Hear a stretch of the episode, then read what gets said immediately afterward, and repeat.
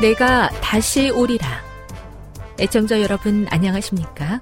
여기는 에이더블유알 희망의 소리 한국어 방송입니다. 본 방송은 천국 복음을 온 세상에 전파하기 위해 제칠 일 안식일 예수 재림교회가 설립한 세계 방송망입니다. 에이더블유알 희망의 소리는 유럽, 라틴 아메리카, 아프리카, 러시아, 아시아의 방송망을 통해 전 세계에 복음을 전파하고 있습니다. 에이더블유알 아시아 희망의 소리 방송국은 한국어 방송을 매일 다섯 시간씩 송출하고 있습니다. 희망의 소리 방송은 인터넷과 스마트폰을 통해서도 언제나 청취하실 수 있습니다. 들으실 수 있는 인터넷 주소는 에이더블유알 닷 오알지입니다. 유튜브로는 에이더블유알 코리아로 검색하시면 됩니다. 이 시간 희망의 소리 한국어 방송과 함께 보람있고 유익한 시간 되시기 바랍니다. 내가 다시 오리라. 여기는 에이더블유알 희망의 소리 한국어 방송입니다. 주파수 안내입니다. 괌에서 송출하는 우리 방송은 한국 표준시로 밤 아홉 시에 구천팔백구십오 킬로헤르츠로, 밤 열한 시에 구천팔백 킬로헤르츠로, 다음날 오전 여섯 시에 구천육백구십오 킬로헤르츠로 각각 한 시간씩 방송하고 있습니다. 우즈베키스탄에서 송출하는 우리 방송은 한국 표준시로 밤 열 시에 만 오천육백칠십 킬로헤르츠로, 타지키스탄에서는 밤 아홉 시에 만 오천오백오 킬로헤르츠로 송출하고 있습니다. 애청자 여러분의 많은 청취 바랍니다.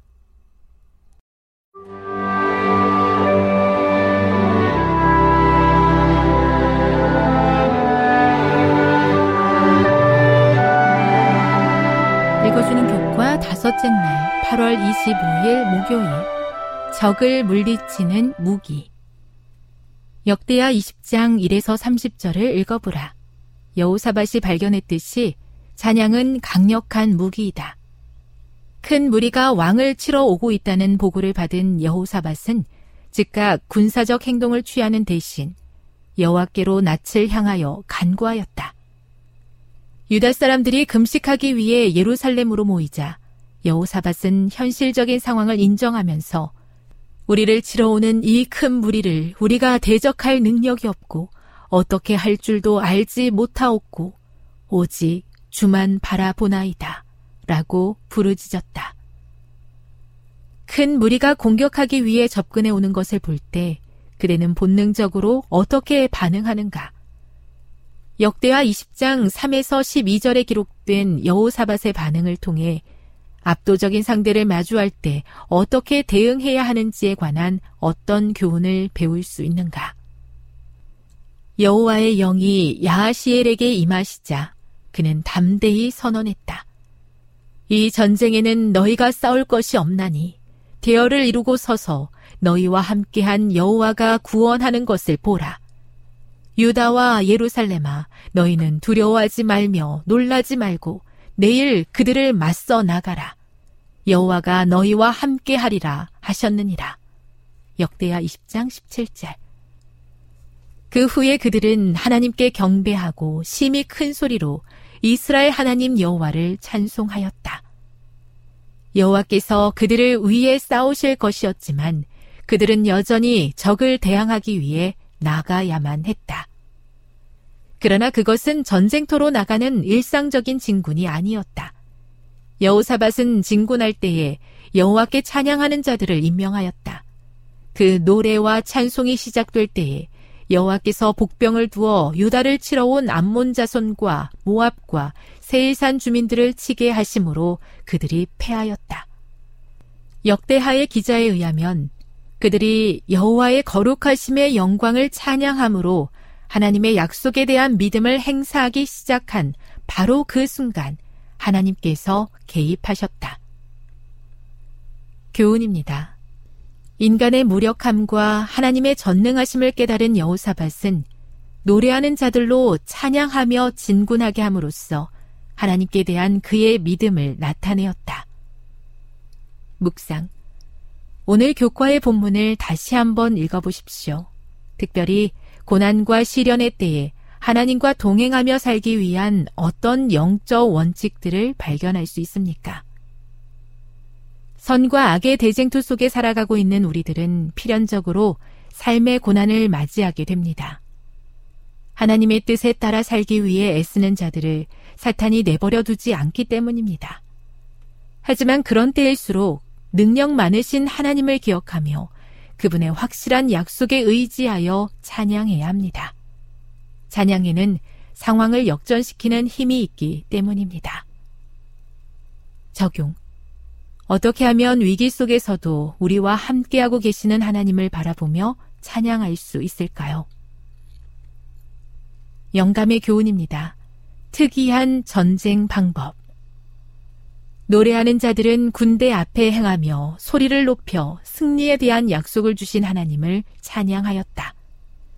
노래로 여호와를 찬양하고 이스라엘의 하나님을 높이면서 원수의 군대와 싸우기 위해 나가는 모습은 특이한 전쟁 방법이었다. 이것은 그들의 군가였다. 그들은 성화의 미덕을 가지고 있었다. 만일 오늘날 우리가 더욱 하나님을 찬양한다면 우리의 희망과 용기와 믿음은 증가될 것이다. 선지자 어왕 이백이. 삶의 위기 앞에서 내가 무엇을 할 수 있을지 고민하기보다는 우리를 향한 하나님의 신실하심과 변함없는 약속을 기억하며 찬양으로 하나님께서 일하실 수 있는 자리를 마련하는 믿음의 용사가 되게 해 주시옵소서.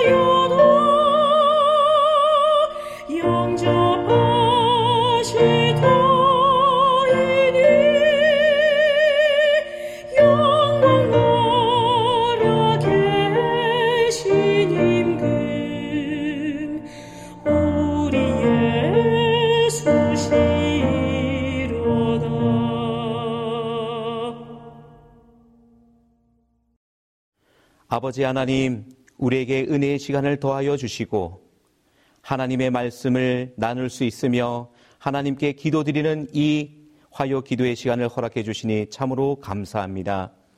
우리가 비록 코로나로 인하여 함께 모여 예배드리지 못하지만 우리가 각 처소에서 하나님의 말씀을 듣고 기도로 하나님께 연결될 때 우리 모두가 연합되게 하여 주시고 연합된 마음으로 우리가 함께 하나님께 예배드리게 하여 주시옵소서. 하나님의 말씀으로 우리를 이끌어 주시옵소서. 그리함으로 이제 곧 다시 오실 예수님을 기쁨으로 맞이하는 우리 모두가 될 수 있도록 축복하여 주시옵기를 사랑이 많으신 예수님의 이름으로 간절히 기도드립니다. 전국에 계신 재림 성도 여러분, 안녕하십니까? 화요 기도의 시간에 함께 기도할 수 있는 시간을 갖게 되어 너무나 반갑습니다. 우리 하늘 아버지와 교통하는 기도의 시간을 통하여 우리의 심령이 다시 한번 하늘을 사모하는 귀한 시간 되길 소망합니다. 우리 교단의 명칭이 무엇입니까? 우리 스스로도 줄여서 안식일 교회라고 소개하기도 하고 외부 사람들도 그렇게 부르기도 합니다. 그러나 우리가 속해 있는 우리 교단의 정식 명칭은 제칠 일 안식일 예수 재림교회입니다.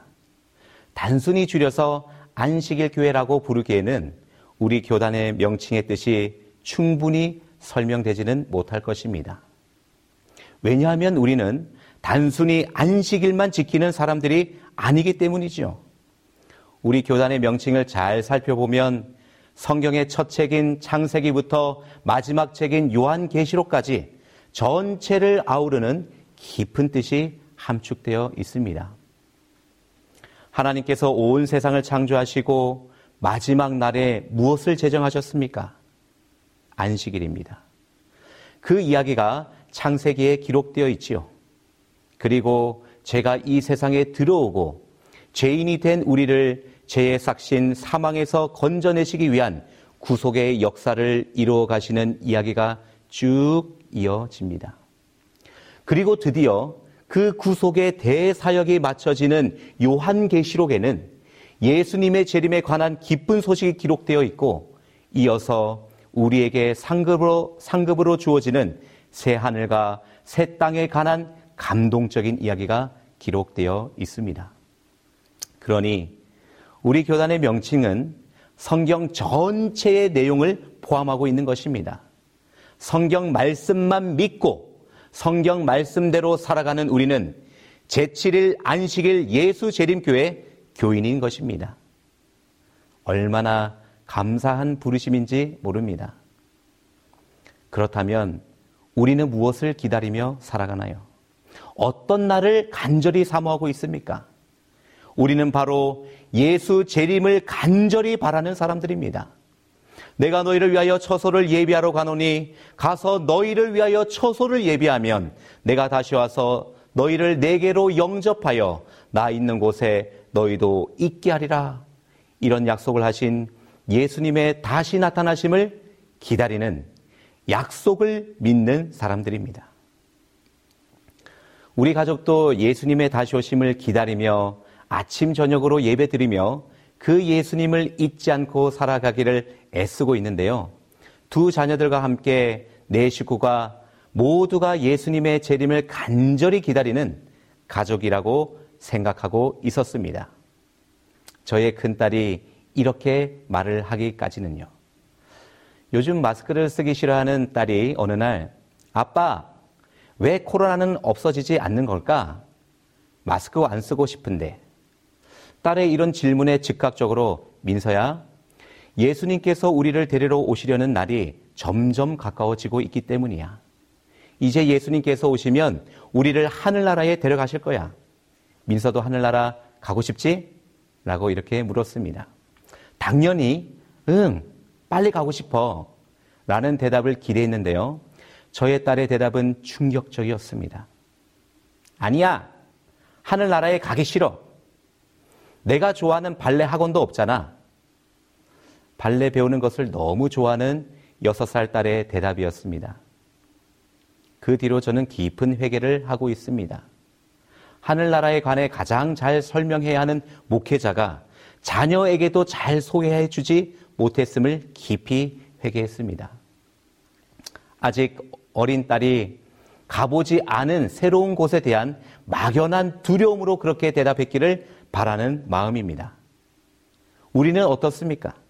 우리는 예수님의 재림을 간절히 사모하며 그날을 기다리고 다시 오시는 예수님을 전하는 사명을 가지는 우리는 어떻습니까? 정말로 그날을 간절히 사모하고 있습니까?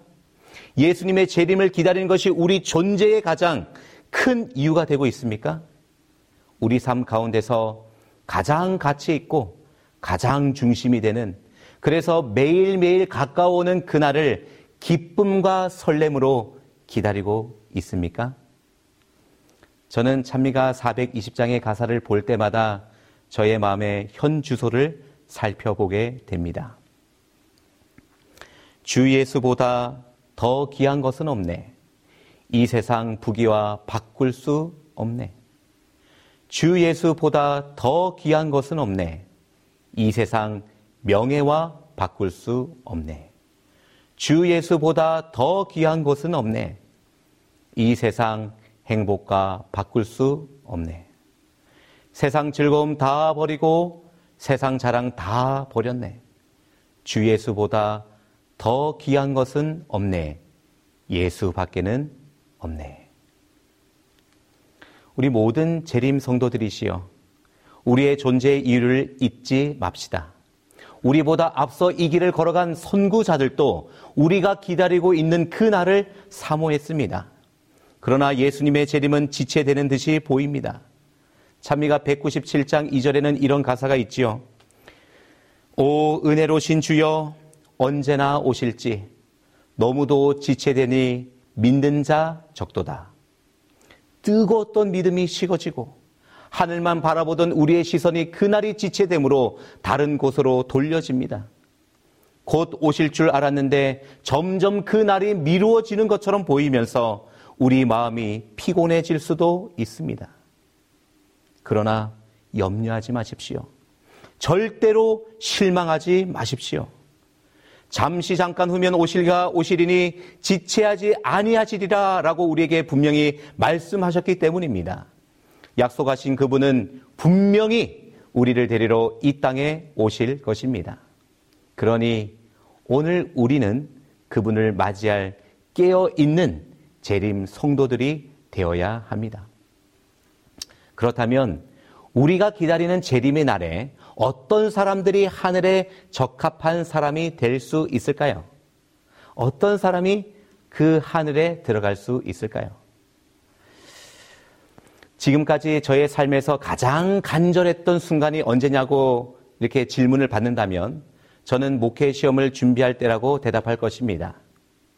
보시는 대로 모든 것을 먹어도 소화를 시킬 것 같은 저도 그 기간에는 식욕도 없어지고 혹 무엇을 먹는다 해도 소화가 잘 되지 않을 정도로 긴장했었고 합격을 간절히 사모했었습니다.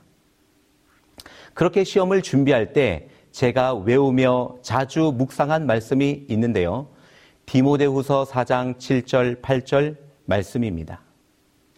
내가 선한 싸움을 싸우고 나의 달려갈 길을 마치고 믿음을 지켰으니 이제후로는 나를 위하여 의의 면류관이 예비되었으므로 주 곧 의로우신 재판장이 그날에 내게 주실 것이니 내게만 아니라 주의 나타나심을 사모하는 모든 자에게니라. 영광스러운 그리스도의 재림의 날에 어떤 사람이 적합한 사람인가? 첫째로 주의 나타나심을 사모하는 사람입니다. 선한 싸움을 싸우고 믿음의 행진을 마친 사람들에게 분명히 상급이 보장되어 있는데요. 그 상급이 무엇입니까? 우리에게 주어지는 그 상급이 무엇입니까? 바로 면류관입니다. 계시록 이 장 십 절에 보면 죽도록 충성하라. 그리하면 내가 생명의 면류관을 내게 주리라 라고 기록되어 있습니다. 이 생명의 면류관 어디에서 쓰게 되나요? 바로 하늘나라입니다. 그러니 선한 싸움을 싸우고 믿음의 행진을 마친 사람들에게 주어지는 그 상급은 생명의 면류관이며 하늘나라에 들어갈 수 있는 특권을 우리에게 주시겠다는 그러한 말씀입니다. 그런데 우리가 읽은 디모데후서 사 장 팔 절을 다시 살펴보면 칠 절에 기록된 선한 싸움을 싸우고 달려갈 길을 마치고 믿음을 지킨 사람을 어떤 사람이라고 압축하여 표현했나요? 그렇습니다.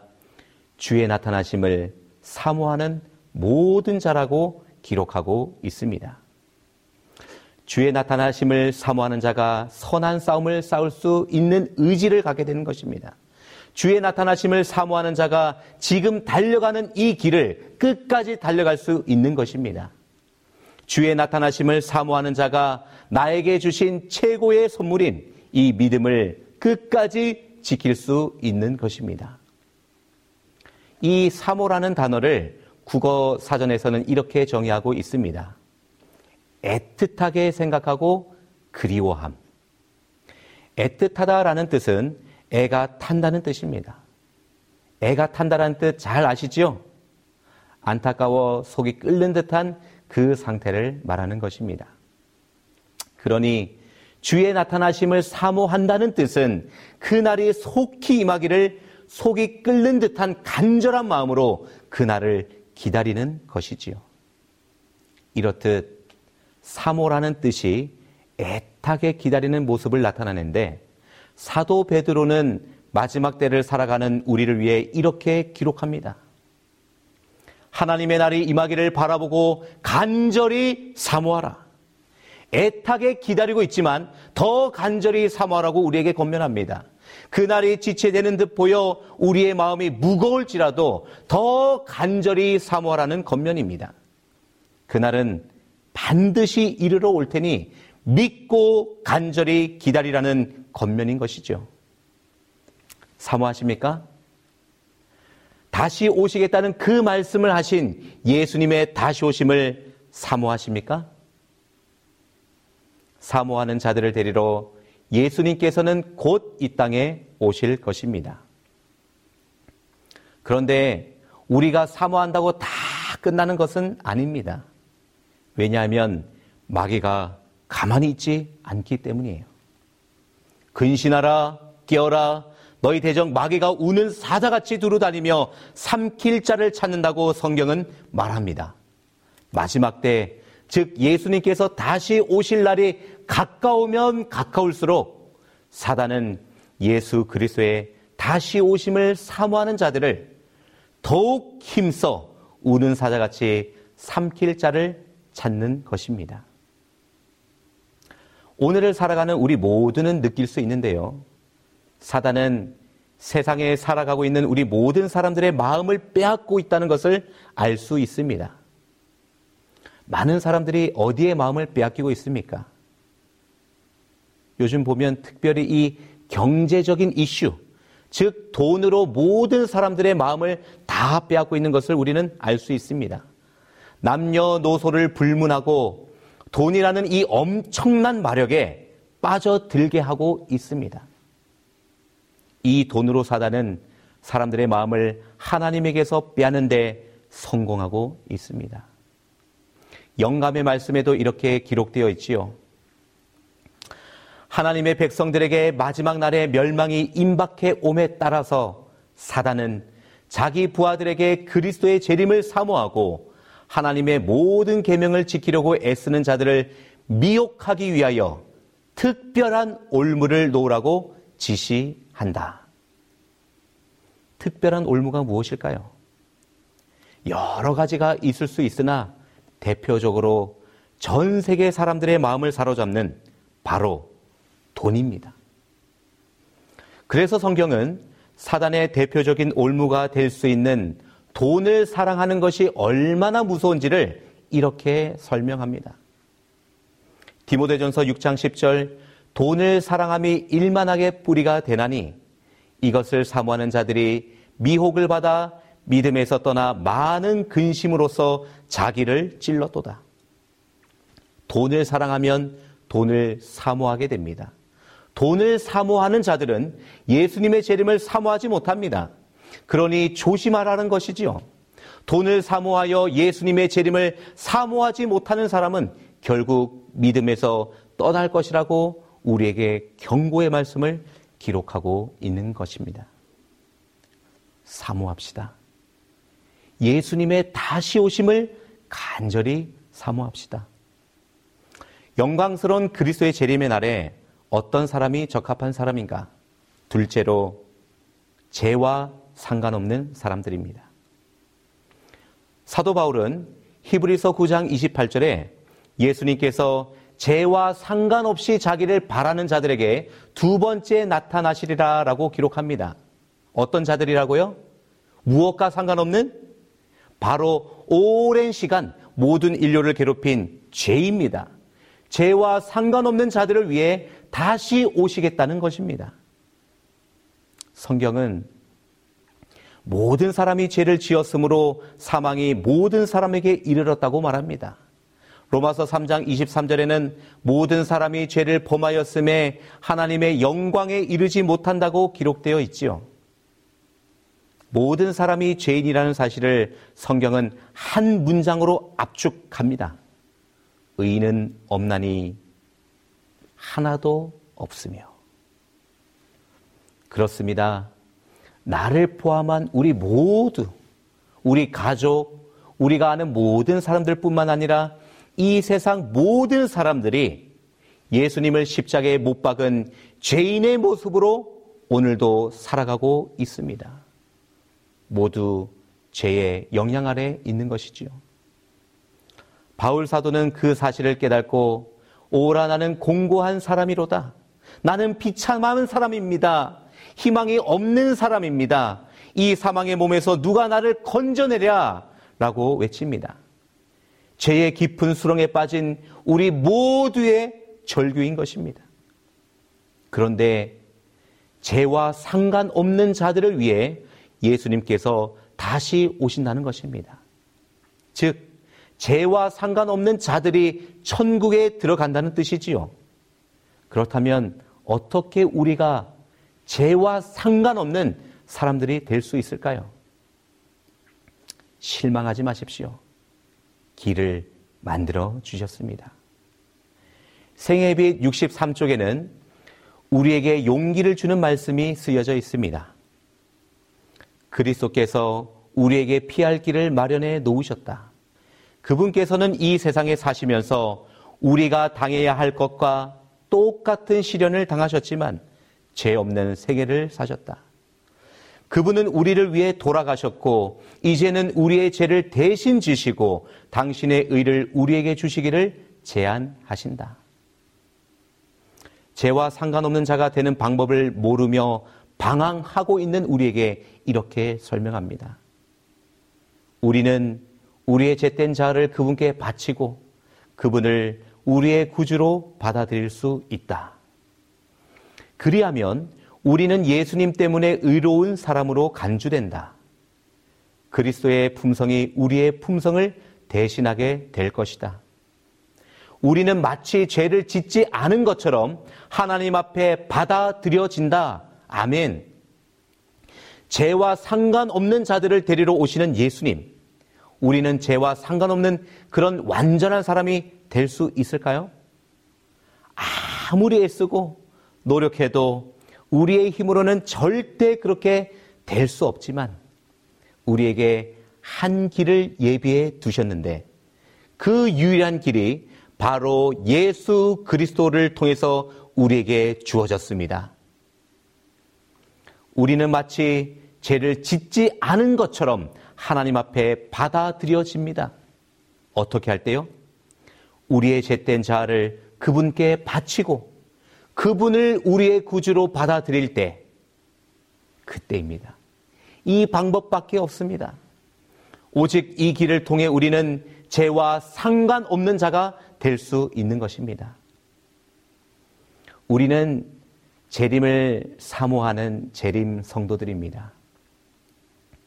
단순히 안식일만 지키는 안식일 교인이 아니고 성경 말씀대로 안식일을 지킬 뿐만 아니라 성경의 가장 큰 약속 우리를 위하여 다시 오신다는 재림의 약속을 믿고 사모하는 재림 성도들입니다. 그런 우리에게 사단은 가만히 두지 않습니다.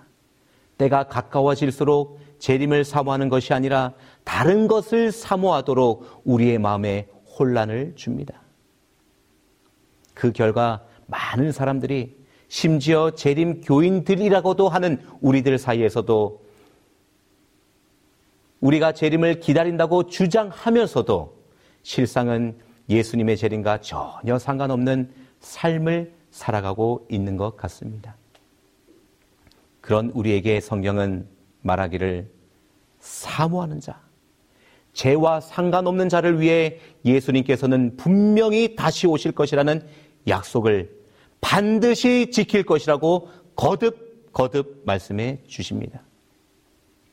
혹 우리가 다른 것을 사모하고 있다면 다시 주님께로 우리의 시선을 고정하면 좋겠습니다.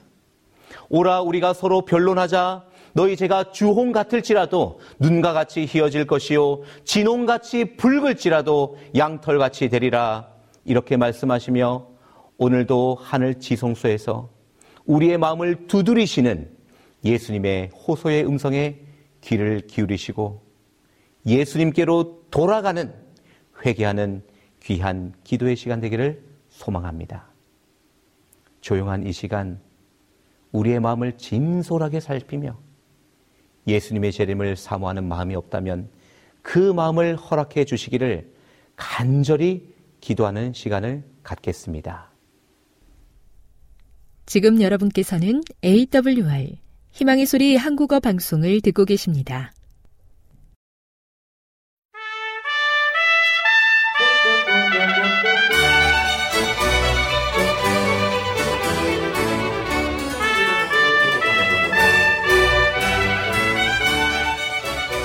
시청자 여러분 안녕하십니까? 걸어서 성경 속으로 시간입니다. 우리 이상남 목사님께서 지난 시간에 드디어 이스라엘 땅에 입국을 하시면서 오늘날 이스라엘의 역사에 대해서 지금 간추려 말씀해주고 계십니다. 아마 오늘 또 그 말씀을 좀 더 정리해 주실 것 같은데요. 어, 이스라엘의 그 이 역사가 얼마나 이 파란만장하고 또 역동적인지, 그런 이야기들을 저희들은 계속해서 들어볼 수 있을 것 같습니다. 목사님, 어, 지난 시간에 이어서 못다한 그 말씀들, 준비된 그 이야기들 좀 해주시면 감사하겠습니다. 고맙습니다. 어, 오늘날 또 아랍 사람들과 유대인들은 이 정말 계속해서 문제를 일으키고 있고, 폭동이 일어나고 전쟁이 일어나고, 어, 그렇게 그 화해를 했다가도 다시 갈라지고, 이런 일들을 우리는 보고 있습니다.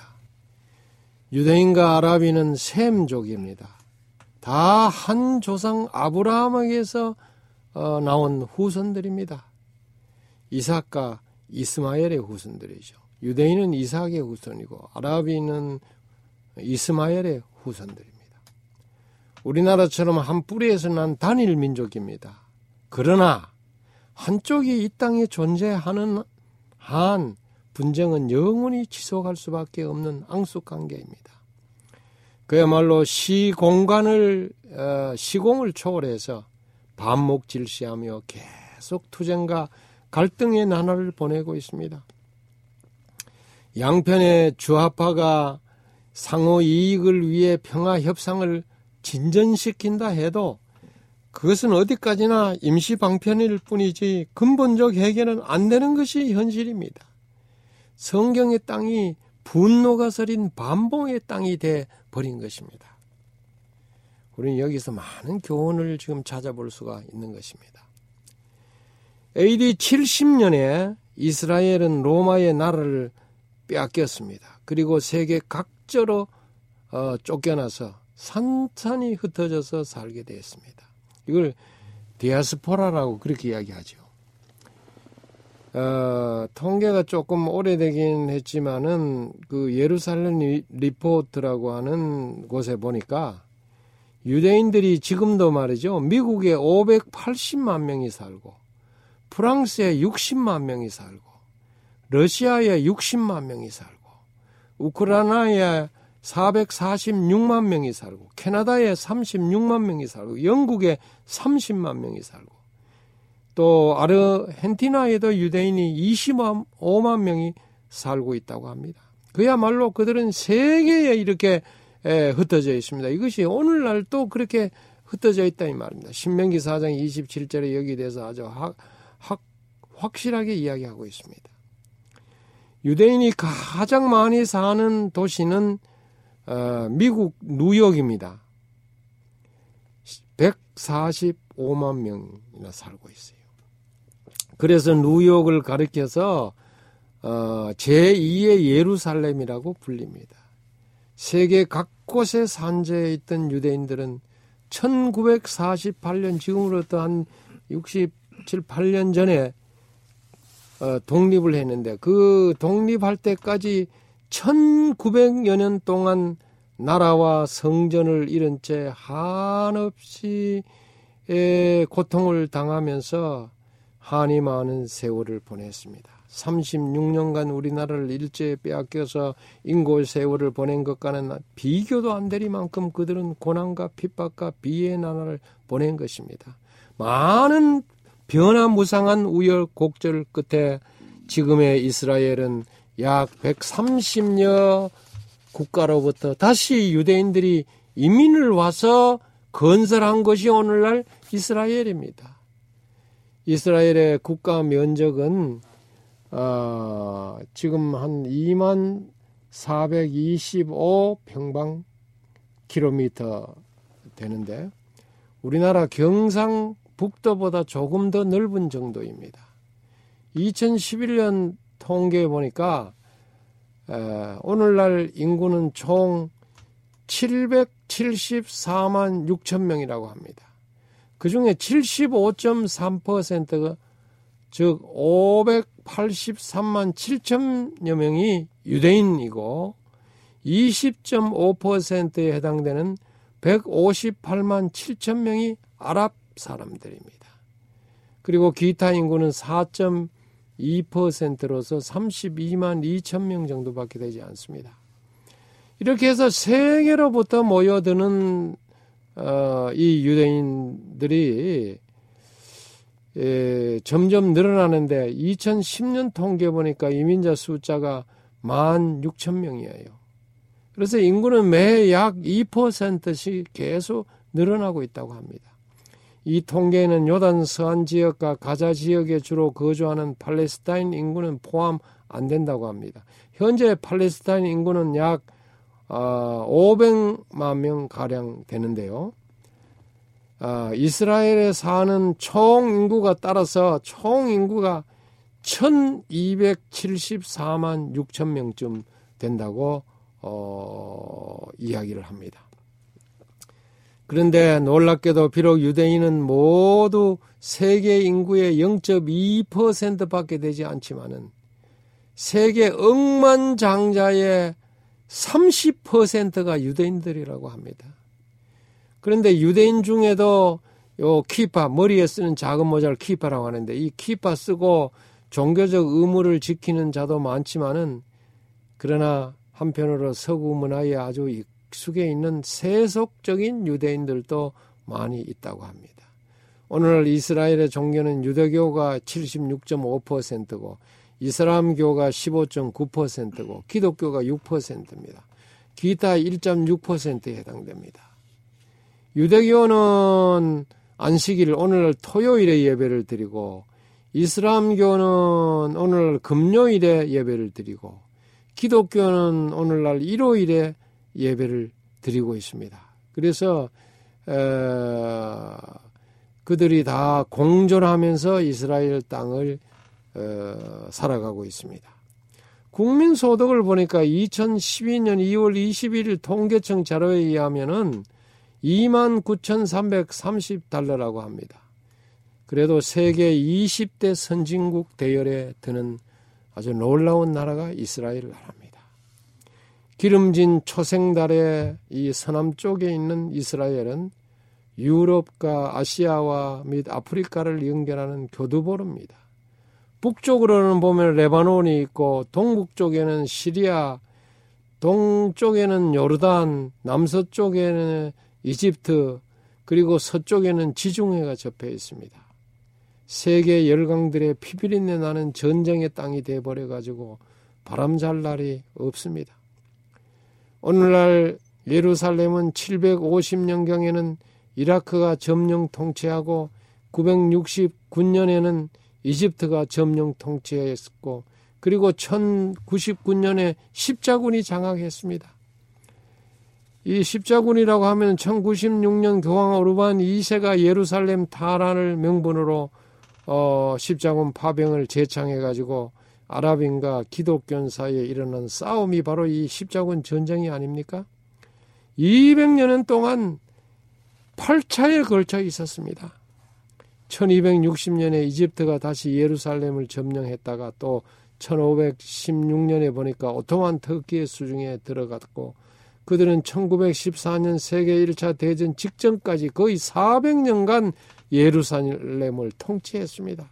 그러니 이 이스라엘 나라가 얼마나 고통을 겪었을까요?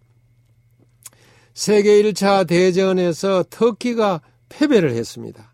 그래서 국제연맹은 팔레스타인 지역을 영국이 위임 통치하도록 결의를 했어요. 히틀러의 소나기에서 살아난 유대인들이 시온주의에 의해서 팔레스타인으로 불법 이민을 와서 인구가 약 팔십만에 이르자 영국이 통제하기에 불능이 됐습니다. 이에 천구백십칠 년 영국의 발포아 외상이 소위 발포아 선언을 했는데, 영국은 자신들의 위임 통치가 끝나는 대로 유대인 국가를 세우는 것을 지지한다고 하는 그런 선언이었습니다. 그래서 천구백사십칠 년 유엔에서 팔레스타인 안에 유대인 국가와 아랍 국가 둘을 독립시킬 것을 결의하자 아랍 사람들이 반대를 했어요.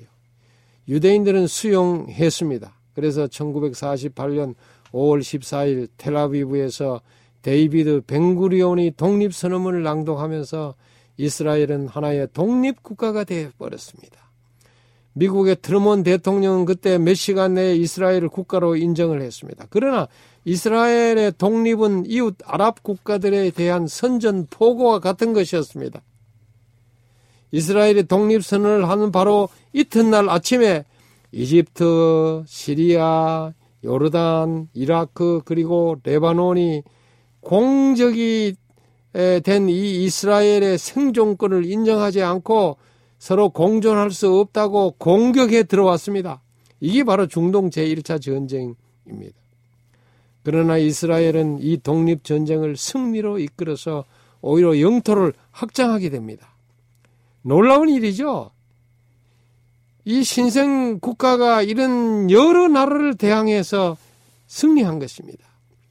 중동 제일 차 전쟁 후에도 여러 차례의 전쟁이 일어났습니다. 다행히 이스라엘은 그때마다 잘 견디어 오늘에 이르고 있는데, 특별히 천구백육십칠 년 유월 오일에 시작한 육 일간의 중동 제삼 차전은 유명합니다. 이스라엘은 이 전쟁에서 동예루살렘을 탈환하여 예루살렘을 영구 수도로 선포해버렸습니다. 여러분, 왜 육 일 전쟁이라고 하는지 아십니까? 이 안식일을 전쟁을 안 하니까 일요일 딱 시작해서 금요일 딱 마치니까 육 일 전쟁입니다. 그래서 육 일 전쟁에서 어, 이스라엘이 그 승리를 한 것입니다. 기원전 육 세기 초에 바벨로니아에 의해서 파괴된 이후 처음으로 예루살렘에 대한 영원한 주권을 이제 이때에 비로소 확립을 하게 된 것입니다. 그러나 미국 상하 양원이 주 이스라엘 대사관을 예루살렘을 이전토록 하는 법안을 통과시킨 것 외에는 아직도 세계 어느 나라도 그것을 인정하지 않고 있습니다. 그래서 외국 대사관들은 행정 수도인 텔아비브에 머물고 있습니다. 또한 그들은 육 일 전쟁에서 가자 지구와 또 서안 지구를 점령해버렸습니다. 서안 지구는 그 바위 언덕과 사막뿐입니다.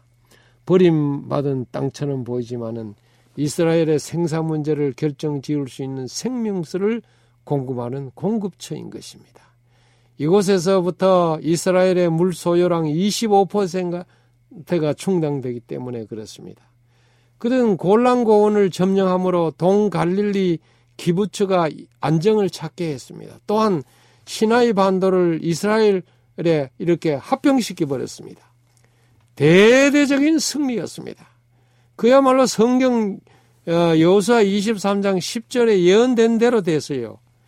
너희 중 한 사람이 천명을 쫓으리니 이는 너희 하나님 여호와 그가 너희에게 말씀하신 것 같이 너희를 위하여 싸우심이라. 그런 허락이 있는데 현대 이스라엘로 성취된 것입니다. 절망의 벼락 끝에서도 빛나는 용기를 갖고 결코 저버릴 수 없는 꿈을 이루어가는 이 이스라엘 민족성에 한없는 찬사를 보내고 싶은 것입니다. 참 위대한 민족이에요. 그러나 어찌된 영문인지 예루살렘의 질곡은 지금도 계속되고 있습니다.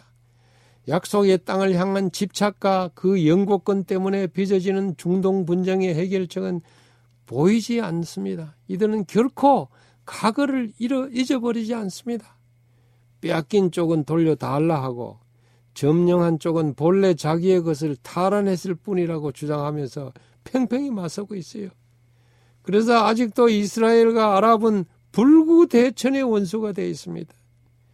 유대인들은 예루살렘을 위하여 평안을 구하라는 말씀대로 매일 살롬 살롬 하면서 그 인사가 살롬이야. 살롬이는 평화라는 뜻 아닙니까? 하나님께 하나님이여 우리에게 평화를 주셔도 하고 늘 그렇게 기도를 하고 있습니다. 그러나 이 세계의 하얗고의 진정 평화 정착이 가능할 것인지 아무도 모릅니다. 하나님만 아실 것입니다.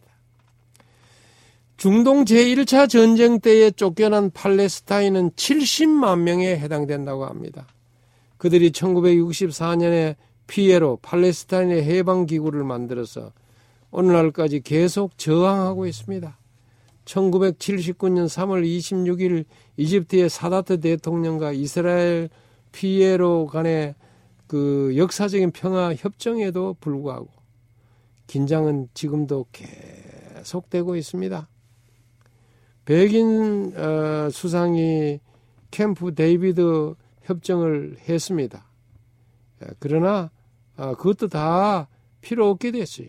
천구백팔십팔 년 십일월 피에로는 팔레스타인 독립국가의 수립을 천명하고 드디어 자치정부를 구성했지만은 단지 명목상의 국가일 뿐입니다. 그래서 서기 이천 년 구월 리쿠르당의 당수 사론, 유명한 그 사론 장군이 예루살렘에 있는 이슬람 성지 알 아크사 사원을 방문했습니다. 그리고 이스라엘 영토다. 여기가 바로 이스라엘 영토다. 예루살렘 성 안에 있는 그 사원입니다. 그렇게 어, 이야기를 어, 하고 선언을 하자 팔레스타인들이 여기에 항의하면서 폭력 사태가 일어났는데 이때 무려 삼천여 명이 넘는 사상자가 발생했습니다. 이스라엘 존재를 부인하는 하마스가 일어나고 이스라엘은 정착촌을 확대하여 이천이 년 유월부터 팔레스타인 거주 지역을 둘러싸는 높이 십여 미터의 고립 장벽을 싸고 있, 있습니다. 지금까지 오백이십오 킬로미터가 완공됐지만은 이스라엘 정부는 앞으로도 백육십 킬로미터 이상의 장벽을 더 건설하겠다고 하는 방침입니다. 팔레스타인은 이 장벽을 분리장벽, 이스라엘 사람들은 보안장벽이라고 일컫습니다. 장벽이 길어지고 높아지는 만큼 이스라엘과 또 팔레스타인의 갈등이 깊어지고 있습니다. 이천팔 년부터 이스라엘은 자위권 발동으로 가자 지구에 폭격한 이래 계속 공격하여 이천십이 년 십일월 이십일 일 휴전 합의 때까지 수많은 사상자를 내었습니다. 이런 피해 역사는 유엔이 팔레스타인 땅에 자리 잡은 이스라엘을 국가로 인정해준 천구백사십칠 년 십일월 삼십일 일 이후 계속되어 내려오고 있습니다. 유엔은 곧 꼭 육십오 년 후인 이천십이 년 십일월 삼십일 일 이번에는 그 반대인 이스라엘의 반대 속에 팔레스타인을 세계 백구십사 번째 국가로 승인했습니다. 이렇게 유엔 결의안 통과 이후 현재 유엔 여덟 개 회원국이 팔레스타인을 국가로 승인했습니다. 불가리아, 체코, 헝가리 등 동유럽 국가들은 이천사 년 이유에 가입하기 전 이미 팔레스타인을 국가로 승인했습니다. 현재 독일은 국가 승인 반대 견해를 고수하지만 유대 백구십세 개 회원국 중 유엔 백구십세 개 회원국 중 팔레스타인을 국가로 인정하는 나라는 무려 백삼십육 개 나라가 되었습니다. 이른바 이제 두 개의 국가라고 하는 틀을 갖춘 상태입니다. 이스라엘은 인정하지 않으므로 불안과 공포와 갈등은 계속되고 있습니다. 두 나라가 서로 나라로 인정하지 않는다는 말입니다. 그래서 계속 갈등이 빚어지고 있는 겁니다. 이스라엘과 팔레스타인의 멀고 먼 평화의 꿈이 언제 실현될지 오직 하나님만 아시고 계십니다. 네, 이 목사님께서 아주 이 짧은 시간 동안 현대 이스라엘이 이 안고 있는 문제점들을 아주 적나라하게 그리고 자세하게 알려주셨습니다. 어, 이러한 것들이 우리 성지를 여행하는데 저희들에게 있어서 큰 도움이 될 것이라고 생각을 합니다. 어, 목사님께서 이 현대 이스라엘의 문제점을 이 시간 이 자세하게 말씀해 주셨는데요. 이제 다음 시간에 좀 더 듣기로 하고 오늘 여기서 마치도록 하겠습니다. 감사합니다. 감사합니다.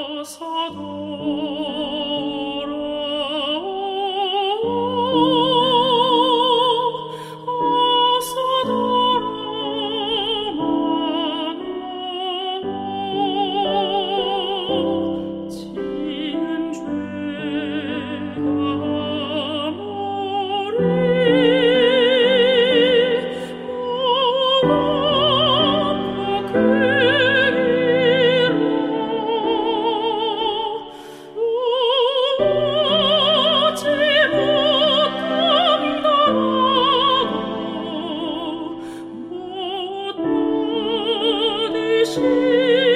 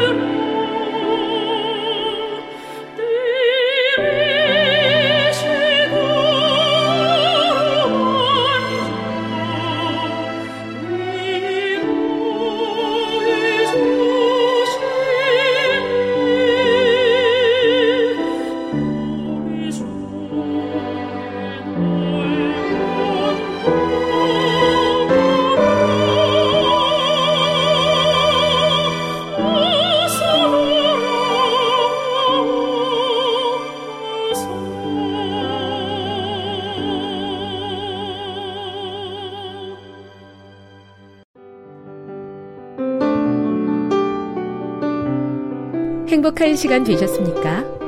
지금까지 여러분께서는 에이더블유알 희망의 소리 한국어 방송을 청취하셨습니다. 방송을 청취하시고 문의를 원하시는 분은 우편번호 공이사육일 대한민국 서울시 동대문구 이문로 일 길 십일 희망의 소리 방송부 앞으로 편지나 엽서를 보내주시거나 지역번호 공이 삼이구구 오이구육 팔 번으로 전화주시기 바랍니다. 지금까지 함께해 주신 애청자 여러분들께 감사드립니다. 애청자 여러분, 다음 이 시간까지 하나님 안에서 늘 평안하십시오. 감사합니다. 내가 다시 오리라. 여기는 에이더블유알 희망의 소리 한국어 방송입니다.